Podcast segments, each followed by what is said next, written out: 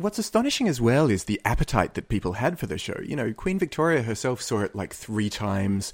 A couple of her kids demanded individual performances. They didn't want to just slum it with the hoi polloi. they wanted to actually Yeah. have the whole troupe turn up just for them. And yeah, and people kept coming back. Apparently, in its UK run, over 2.5 million tickets were sold. So it just, you know, ran and ran. And it was so popular that it spawned imitators. So Texas Bill Shufflebottom was a bloke from Yorkshire, right? He wasn't from Texas. But did his bottom shuffle? well, you have to bear in mind, back then, obviously, it was very well publicised that it was here.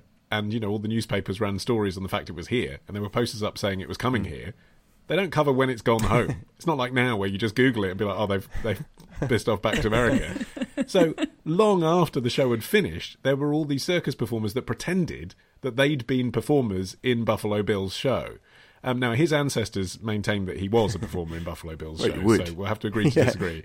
But yeah, exactly. There were a lot of impersonators anyway, and he was probably the most prolific because his, as I say, grandchildren carried on the tradition for years afterwards. There were generations of Shufflebottoms that did a Yorkshire version of Buffalo Bill. Isn't that brilliant? And they toured it around like Leeds, and they went down as far as uh, Wolverhampton.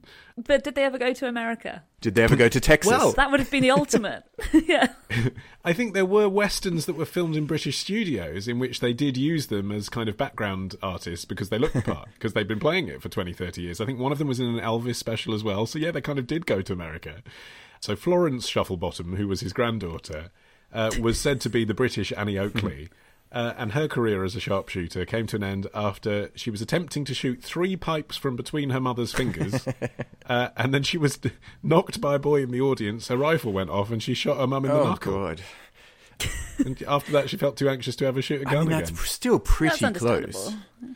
It's underwhelming though compared to like I reckon the serious injuries that Buffalo Bill show actually had. Do you know what I mean? Like that's so typical of the Yorkshire version. Someone nearly got their knuckle shot off. You know what I mean? Skimmed, skimmed a body part and light hmm. flesh wound.